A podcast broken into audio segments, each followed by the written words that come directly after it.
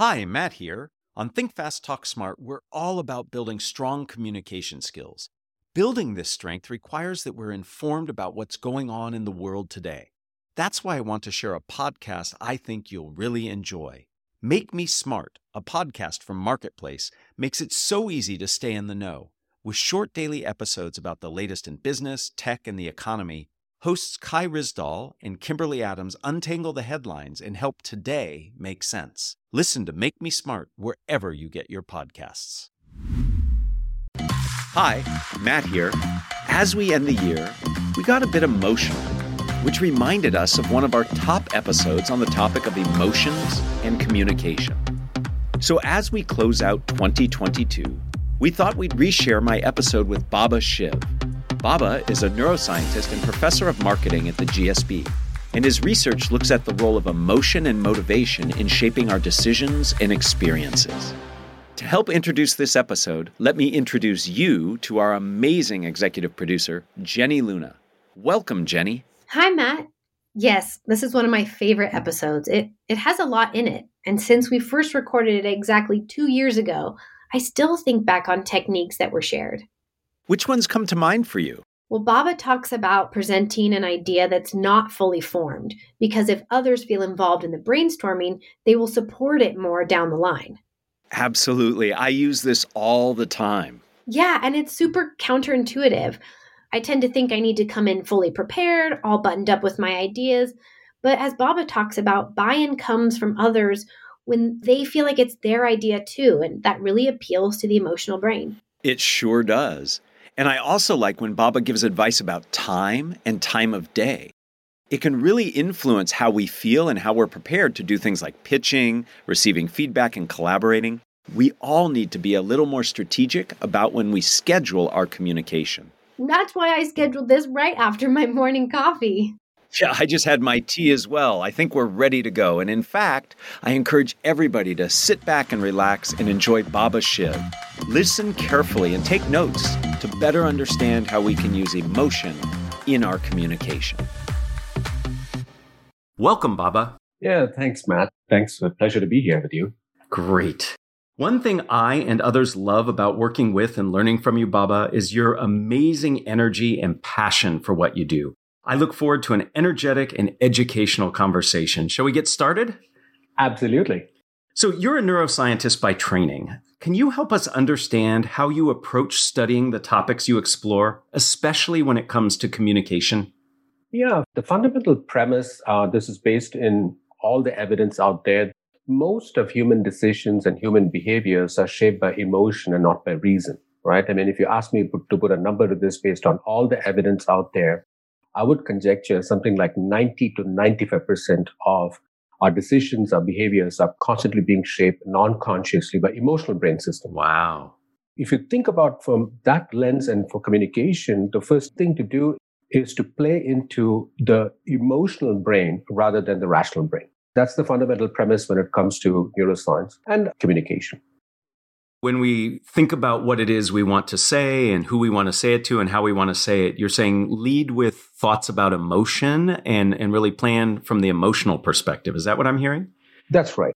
The basic idea is that if you look at most people, what they do when they're trying to persuade others, when they're trying to influence others, communicate to others, they present rational arguments. And you can mm-hmm. see this happening time and time again. There'll be a 30 slide deck packed with numbers and charts and so on. Right. right? And we fail to recognize that the emo- the rational brain accounts for only about 5 to 10% of human decisions right? I'm not saying you can ignore the rational side. You have to provide enough fodder for the rational brain to rational right? But first and foremost you need to play into what the emotional brain is looking for. And that'll actually depend upon the mindset of the individual. Is that person in a risk averse type 1 mindset or a risk tolerant type 2 mindset right? I mean these are terms that are borrowed from statistics. We all know about the type 1 error and the type 2 error Type 1 error, error is a fear of making a mistake. Type 2 error is a fear of missing out on opportunities. Actually, it's not a fear. It's actually a desire for new opportunities. So to figure out what kind of state their brain is in, what mindset it is, because the brain has two separate circuitries, one for risk averse behaviors and one for risk tolerant behaviors. And to really understand where that person is in these mindsets. Is a type one or a type two. Ah, that's really fascinating. So we have spent a lot of time across the various episodes of this podcast in different ways talking about getting to know your audience. But I like how you're distinguishing this between a type one and type two. What are some of the things you look for or could ask to ascertain where your audience is in terms of the way they approach your communication? So many different things, right? One is, for example, the time of day really matters, mm-hmm. right? When we wake up in the morning, our serotonin levels are at their peak. If, if it is in the morning, you know that that person's brain is much more open to new ideas because the brain is more likely to be in a type 2 mindset, assuming, of course, that the person has a good night's rest, right? I mean, you're going with assumptions. right, right. Later on during the day, serotonin levels are going to decline, which means that that person is going to shift more to the type 1 side, which means that, I mean, if it's going to be in the afternoon, I want to kind of weave into the communication things that will bring about comfort, right? Mm. I mean, the mm. way to switch the brain into a more open, risk tolerant mindset is to first and foremost bring in a state of comfort to the brain. So how do you do that? You weave in the familiar. Familiarity brings a lot of comfort to the brain. It could be trust, tried and trusted, right? That brings a lot of comfort to the brain.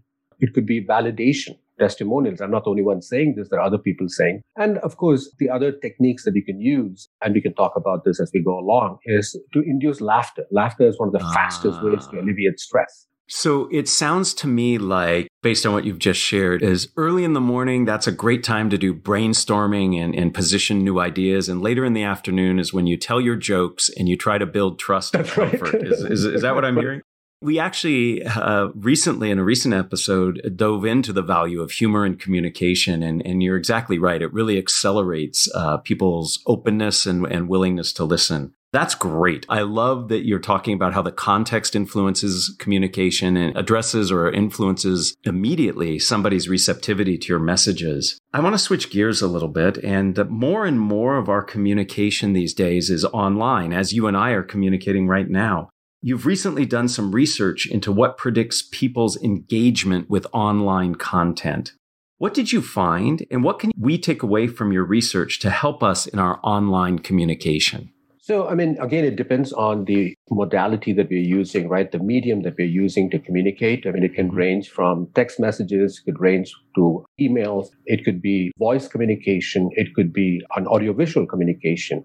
And all these things are different. I mean, the easiest, of course, is audiovisual communication, mm-hmm. right? Because you can get a sense of, you know, where's that person, is that person reacting favorably or not, right? Mm-hmm. When you get into audio, you still have that. You got to pay careful attention to the tone of voice, etc. When you start getting into emails and messages, one thing I always kind of tell people, and I do it, put it as a practice myself, is emails got to be very careful because we don't know how the email is going to be interpreted by the other person. Right. If it is going to be an email to a friend, fine. I mean, they will they will understand where I'm coming from. But if it is going to be more a professional setting and you're sending an email, you got to be very careful. So the way I kind of compartmentalize this is that I start with, for example, personal emails. I do all my personal emails together.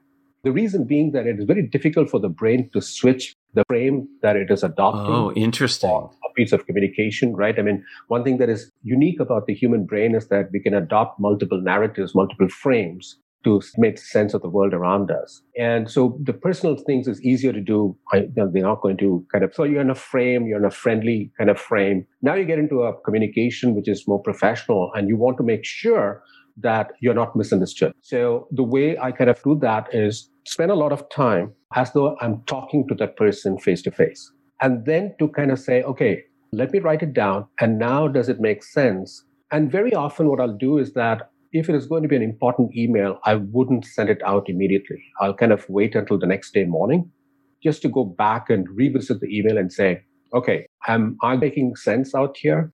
Am I going to be misinterpreted, etc.? And very often I'll finish the email by just saying that I hope this makes sense. Of course, let me know if it is not, and right. give that person an opportunity to kind of come back and say, hmm, it made sense or it didn't make sense. Or if the person says it makes sense, then the person in a way has already been persuaded. Right. So you get that early acknowledgement by asking that. I really never thought of this, but I can see how it would impact my life to chunk together time where I'm just doing personal correspondence, personal communication and make that different and distinct from when I am doing more professional based communication. I myself just take things in, in, sequential order. So if it's an email from a friend, I respond, and then I go to an email from a student to an email from a, a coaching client, and I can see how how I could get myself in trouble by doing that. I'm curious in your own personal practice, Baba, do you do the personal stuff first and then the more professional, or do you flip it the other way around? I can see advantages to either, or is there a preference? Does it matter? One of the things, if it's going to be an important piece of communication, I start spending time in the morning. As I said, that's mm-hmm. when you are at your best in the sense that the brain can be more flexible in terms of type 1, type 2. So I spend some time thinking about what I'm going to say. I'll craft that email probably before lunch uh-huh. and then allow it to remain there until the next day morning. And then I'll say, okay, now does it make sense? I uh, see. Uh, all the personal emails, I do it uh, in the evenings, um, you know, when I, I know that uh, my brain is a lot more kind of in a type 2 mindset, in a type 1 mindset, I'm sorry. So, I mean, that's a great way to kind of correspond with personal emails because you feel good after actually right. crafting a personal email or a personal message, right? Um, right. Would this apply also to all of the video meetings that we're doing these days? Would you recommend taking those earlier in the day and then allowing yourself more time to do other work in the afternoon? Does that follow the same logic? It depends on the goal of the communication, right? I mean, sure. the important part is what what, what is your goal here? Right. Uh, if, if I want to have more creativity, brainstorming, I want people to be coming up with new ideas. Often schedule that in the morning if it is possible if that is not possible, then what you do is this in the afternoon, I just make sure that I start the meeting with some small talk. If I can bring in some humor, I will mm-hmm. do that later on. Again, it's just for the brain to kind of get into the right state, brain of the recipient in the right state, and also my own state, right? Because right. you've got to be in the right state uh, to be effective as a communicator. Right. So it's not just making sure your audience is ready, but you you also have to be ready. Oh, absolutely, absolutely. Let us say I'm giving a talk to a large audience, mm-hmm. right? I mean. I give talks to sometimes 300, 400 people in the room, right. uh, and I have to give a talk out there. My most important thing is, am I in the right mental state and physical right. state? And so I'll do things like, if I'm not in the right uh, mental state, physical state, I will kind of, you know, maybe I'll meditate in the morning or go for a quick run, uh, uh-huh. come back just to feel good about myself, uh, that I'm in the right state to give the talk. Right. No, that makes a lot of sense. It's interesting because I, I, have a ritual too to help me get in the same state. And I hadn't thought of it that I was doing it for my brain uh, in the same way you're, you're talking about. But I actually like to say tongue twisters right before I start. It helps me focus, it warms up my voice. Nobody ever hears me do this, but it's something that I do to help get myself ready. So uh, yeah, interesting. And then, and then the other thing I do is uh, if it is going to be a talk, I'll actually record myself. Mm-hmm um, before and then look at the tonality of my voice. Mm-hmm. Is the mm-hmm. passion showing there? Right. Uh, if not, what should I do to bring in that passion? So I might actually imagine the audience or one member of the audience who is actually nodding and acknowledging and uh, ah. the, the communication. That's something that I do as a practice, just just to make myself feel comfortable. Because at the end of the day, it's about are you feeling stressed? Because if you're stressed, it'll show. Sure, sure. I really like that idea of visualizing your audience being responsive to you as part of your preparation. But now that we're virtual and sometimes without video, seeing others, we could do that same thing in the midst of our communication to help us really feel like we're connecting and landing. I like that a lot. Absolutely. Absolutely. Yeah, you're yeah. right.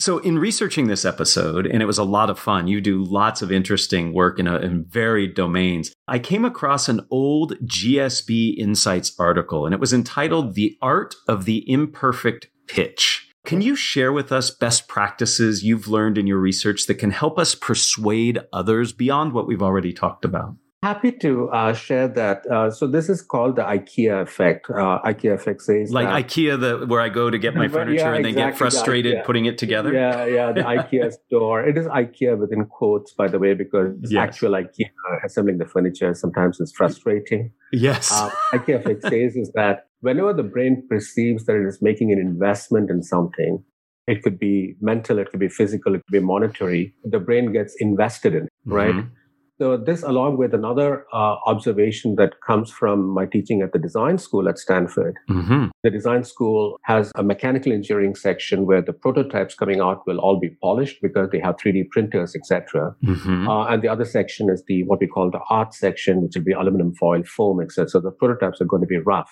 Mm-hmm. And what is fascinating is that time and time again, and this backed up by the research I'm doing right now, uh, is that if you present a polished prototype, others will only find flaws. If you present a rough prototype, others will see potential. Wow. So think about this is in the very early stages of an idea, if you want to influence a stakeholder, go to the person with a rough prototype, back of the napkin on a whiteboard, whatever it is, and seek advice. Mm-hmm.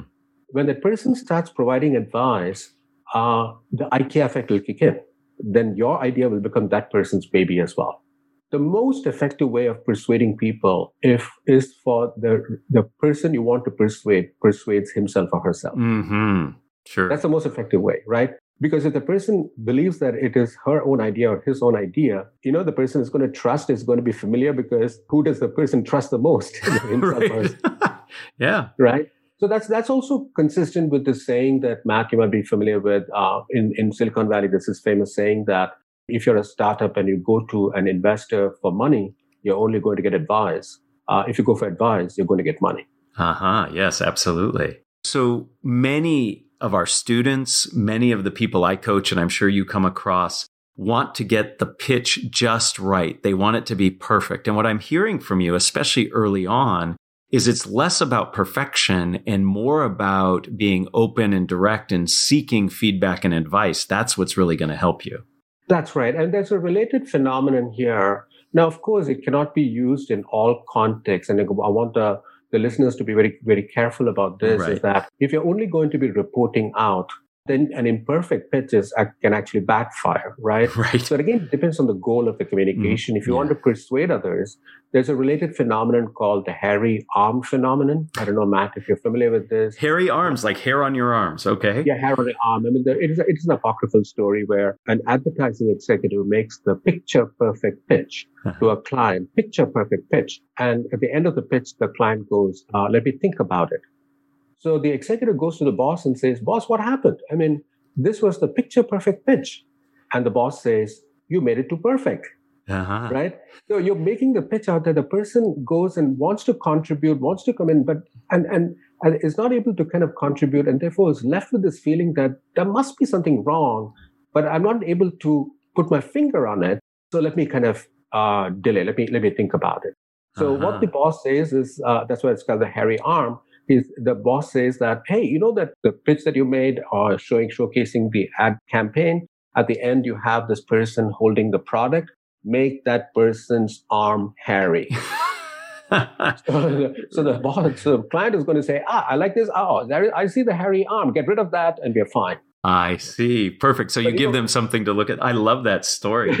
so, uh, but, but the important thing to remember is that you don't want to start with the hairy arm at the beginning of the pitch, right? It is, uh, you want the first impressions matter a whole lot, sure. right? And so you don't want to start off coming across as being incompetent in the beginning, but if you want to leave a small amount of, of an imperfection out there, that is uh, you'll be much better at, at selling. I see. So I, am wondering. Uh, to me, it, it, strikes me that this approach would not only help with persuasion, but even in giving feedback. For example, many of us, when we give feedback, we fixate on saying it just right, so the person is likely to to change the behavior, the approach that they have, and and it might make sense to to seek their their input or their guidance or invite them to participate, so that they become more invested in it. Correct. Uh-huh. Correct. And, and and the other thing also, and uh, and Matt, you're the expert at this one, is that to be a good communicator, you have to be a good listener. Mm-hmm. Uh, and you got to be. What I mean by listening is that it's not just the auditory part of it, but you got to pay careful attention to the audience that you're you're talking to, right? Right. Uh, and allow that person to talk. Allow that person to talk because then the person has ownership over the idea. Right. Yeah, there's a lot of research, as you might be aware, that that talk time matters, and fostering trust and feeling a sense of involvement and engagement comes from the other person talking more than you do if that's your goal to get them more en- engaged and feeling trusting. So listening is important for sure. Listening is important and also having prompts out there like, you know, so what is what is kind of top of mind for you? What is giving sleepless nights to you? Right. let me kind of get a sense of where you're coming from and how I can yes. be of help. I cannot guarantee that I will be able to come up with suggestions that are the best suggestions out there, but at least I can serve as a sounding board for you and then figure out if I can help you out. Right. So it, it's making invitations and offers to help and also learning what's important for the other before uh, to get them talking so you actually have something to listen to. So I like that a lot. And also starting off with the small talk, right? Mm-hmm. I, I did a piece of research way back uh, when I was at the University of Iowa mm-hmm. uh, with a large engineering company where the, where the CEO wanted to find out who are the best uh, salespeople mm-hmm. Uh, and what makes them the best, right? Mm-hmm. And it turns out the people who are really good in selling are actually very good listeners. They don't do much talking. We would uh-huh. often think that uh, you know, good salespeople are, you know, very extroverted and do a lot of talking. That's not the case. The best salespeople listen a lot. There are other techniques that they use, and some of them have been backed by research. And so one of the things that they do, uh, and it comes naturally to them, is that they are masters at uh, social mimicry, mm-hmm. Uh, mirroring, right? right. Neuro linguistic programming, is called uh, mirroring, right? They're right. very good at that. So they do that. And the other one you notice is that they have a phenomenal memory for facts about the person they're talking to. Right. Right. And and it comes in naturally. We actually showed pictures of clients and they would be able to tell immediately, yeah, this person has got two kids, uh, the uh-huh. daughter goes to soccer and has this information in the head. And right. for people who are not used to that, it makes sense to do the background research, right? And also after communicating with the person, immediately after that, spend even about five minutes of noting down what happened in the communication, where there's some small tidbits mm-hmm. that you can actually refer back to the next time you're communicating with a person. It requires some bit of discipline right. out here. And that is one thing that good salespeople are very effective at. They're very disciplined in terms of how they approach communication. Right. And, th- and this is a nice bridge to my next question, which on this podcast, we've talked a lot about changing our behavior to better hone our communication. And your research has revealed some tactics that we can employ to make any goal attainment more likely. You just talked about being disciplined. What are some other useful techniques that we can use to attain the goals we have, especially when it comes to communication change? First and foremost, in my opinion, the tactic is go for any practice that will kind of de-stress you mm. right anything and and this can range from in some case just taking some deep breaths it could be visualizing the audience and uh, and seeing visualizing the other person being very receptive. It could be laughter. It need not be real laughter. Even fake laughter will kind of de-stress you. The reason that is important is because if we don't do that, if you're not in the right state, and what I mean by right state, if you're stressed, then your brain tends to adopt frames that are much more risk averse. And it doesn't allow you to experiment you because you're, you're coming out of fear. Mm-hmm. Main tactic I'll say is just feel comfortable in your own skin. Are you are you comfortable out there, or are you still stressed? Mm-hmm. Now, sometimes you don't know that. So that's why practices like meditation is so very crucial, right? Not right. just for health reasons, but also for communication reasons. To be a good communicator, your brain needs to be a lot more resilient to stress. Mm-hmm. Right? I mean, Matt, you have done this talking to an audience. And what will happen is that when you want to crack a joke, and this has been part of what you were planned to do, and you get into the stressful situation, the joke will fall flat. Oh, yeah. right? Right. So, so some of the things that I'll do is I'll, I'll, I'll do the following. Oh, I got to tell a joke. I laugh myself right. before I tell the joke and then people will start giggling right. uh, because that's a natural human tendency right? If if someone else right. someone is laughing you tend to laugh yourself.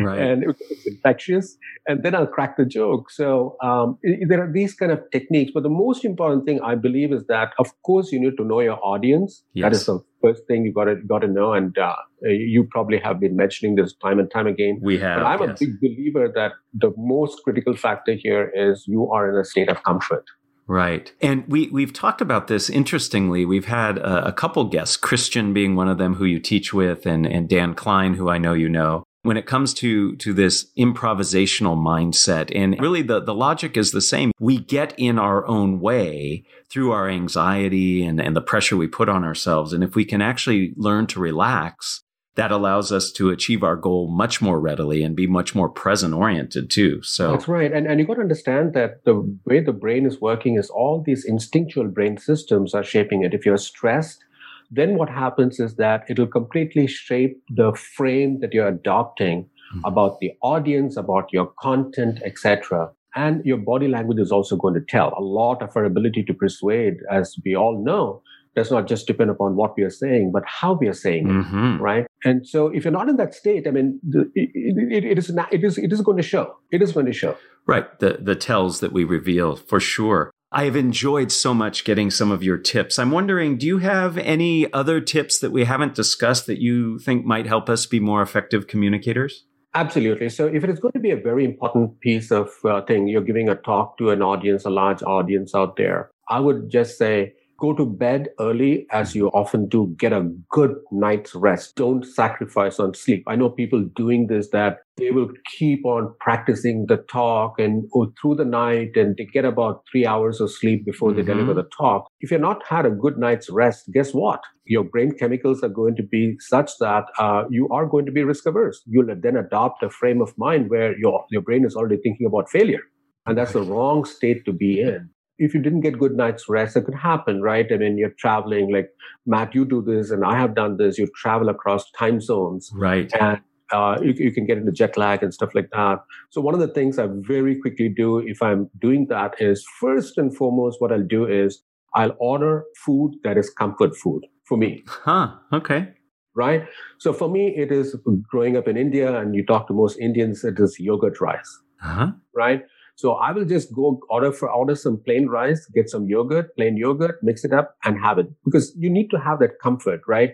Food is brings a lot of comfort. Mm-hmm. Uh, and then if I'm not able to to sleep that night, uh, I will go for a run in the morning because uh, you know running also within about 15 minutes of uh, of a run serotonin levels, chemicals in the brain will actually will increase, and then you get into the right kind of a state when you're giving the talk. Great. I love that. Any excuse to eat my comfort foods, I'll take. So I'm now going to tell everybody Baba told me to. But, but, right. but, even, but, even if it is unhealthy, a little bit of it will be. right, right, right. And I know you're in fantastic shape. I, I, don't know if you remember one of the first times you and I met, we went for a walking meeting and, and I thought we were walking, but, but your, your walking pace is a lot faster than mine. Um, I, I, right. I call it a talk, talk on a walk. Yes. Uh, and uh, pre-COVID time, uh, yeah. COVID affected everything. Uh, right. It's more like a twog because you're jogging, and or at least I was behind you. But before we end, Baba, uh, I'd like to ask you the same three questions I ask everyone who joins me. Are you up for that? Oh, yeah, of course. Excellent. So, if you were to capture the best communication advice you have ever received as a five to seven word presentation slide title, what would it be? The advice I got from my boss when I first got into sales, technical selling, uh, he said, just be yourself. Mm. Don't try to be someone else. It's much harder to be someone else for sure. And I can see how that would be comforting and reduce your stress level. If you're trying to put on a face or a front, that, that would be uh, definitely stressful. That's right. Right.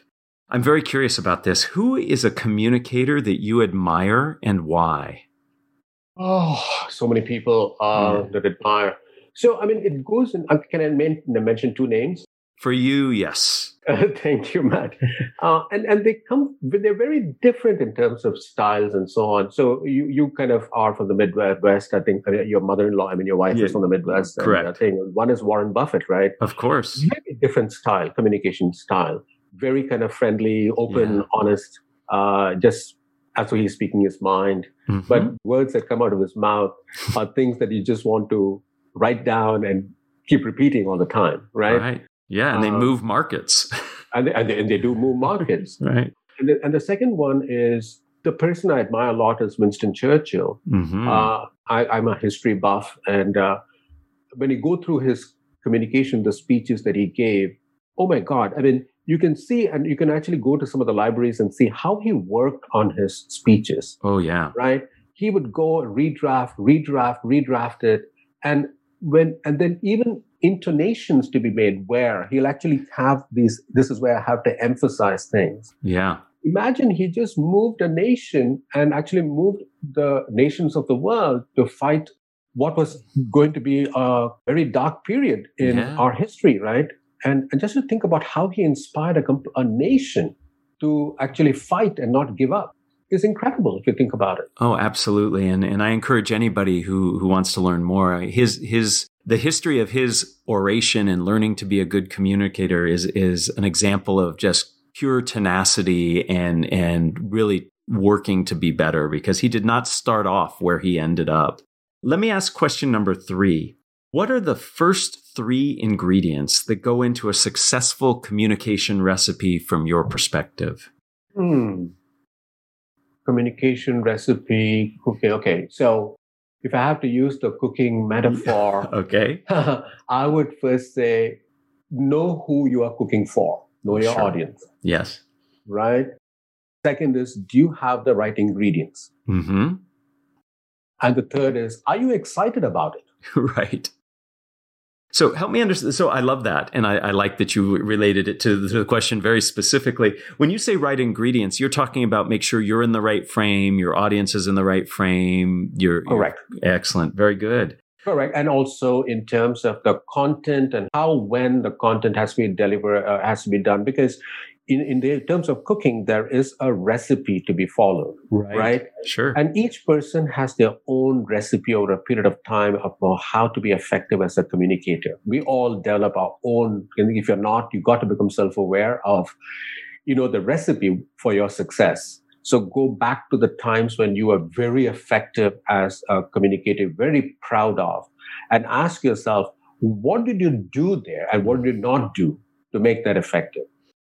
Right? Oh, that so, is... so it, is a, it is a recipe kind of thing, and each person has his or her own recipe. Don't try to adopt someone else's recipe, right? right? Of course, learn from the experts because the experts have already done it. You don't have to relearn the whole thing, but then you adapt that recipe to your own style. That is so important. That that taking time to reflect I think is so critical in any skill you're trying to develop, but especially communication. Baba, this this has been wonderful. Thank you so much. I knew we would learn a lot from you and we would have a lot of fun. And I am going to go make myself some macaroni and cheese now, my favorite comfort food. Uh, and we really appreciate you sharing your perspective on communication and how neuroscience can help us be better, more effective communicators. Thanks again. Thank you, Matt. It was a delight. Thank you very much. Thanks for listening to one of our best of episodes. Baba Shiv provided lots of important and actionable tips. You can find lots of other great Think Fast, Talk Smart, the podcast episodes from our previous seasons wherever you get your podcast. Think Fast, Talk Smart, the podcast is a production of Stanford Graduate School of Business. This episode was produced by Podium Podcast Company, Jenny Luna, and me, Matt Abrahams. Find more resources, follow, and join our conversation on LinkedIn by searching Think fast, talk smart. Hi, Matt here. Seasoned leaders know that today's ever changing landscape demands constant evolution. Stanford Executive Education offers you just that a chance to refine your approach and stay ahead of the curve. Join us this summer at the Stanford Graduate School of Business for one of our on campus C suite programs to enrich your perspective, amplify your effectiveness, and shape the future with conviction. Go to grow.stanford.edu slash C-suite and apply today.